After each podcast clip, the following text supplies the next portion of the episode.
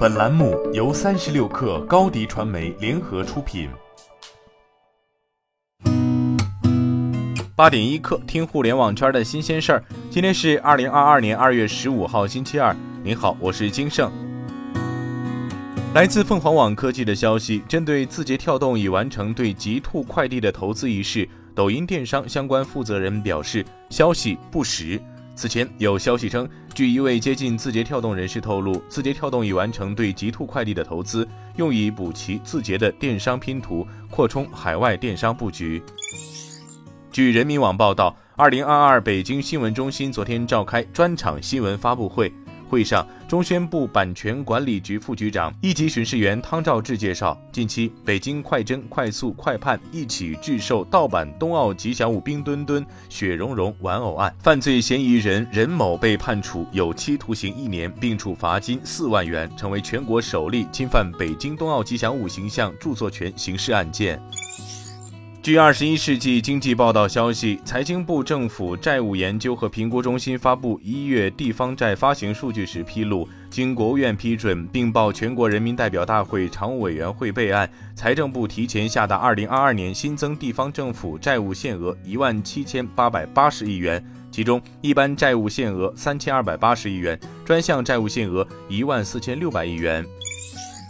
据界面新闻报道，近日，字节跳动旗下独立站 Demon Studio 在官网发布公告称，二月十一号起，网站运营将关停，团队会继续为已购物消费者提供售后服务，用户还可通过官方邮箱联系团队，但公告中没有就关停的原因做出任何解释。相关社交平台账号也已注销或停止动态更新。Demo Studio 不久前才悄然上线，媒体集中报道，仅在数日之内，如今关停也极为突然。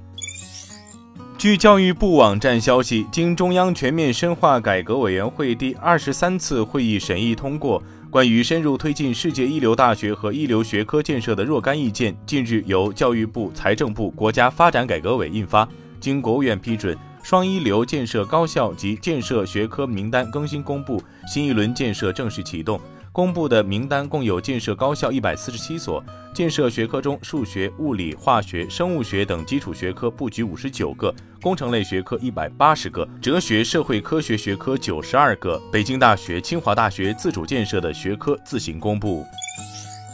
据报道，近日阅文集团发布了阅文海外网络文学作家的增长趋势与部分特征数据。目前，零零后已经成为阅文旗下海外网文作家中规模最大的群体，占比高达百分之五十六。九五后则紧随其后，占比为百分之二十五。头部作家中的零零后和九五后占比已经达到八成，其中最年轻的头部作家年仅十九岁。在作家的地域分布方面，东南亚网文作家整体占比高达百分之三十六点二，排名第一；北美地区也凭借超过百分之三十的占比排名第二。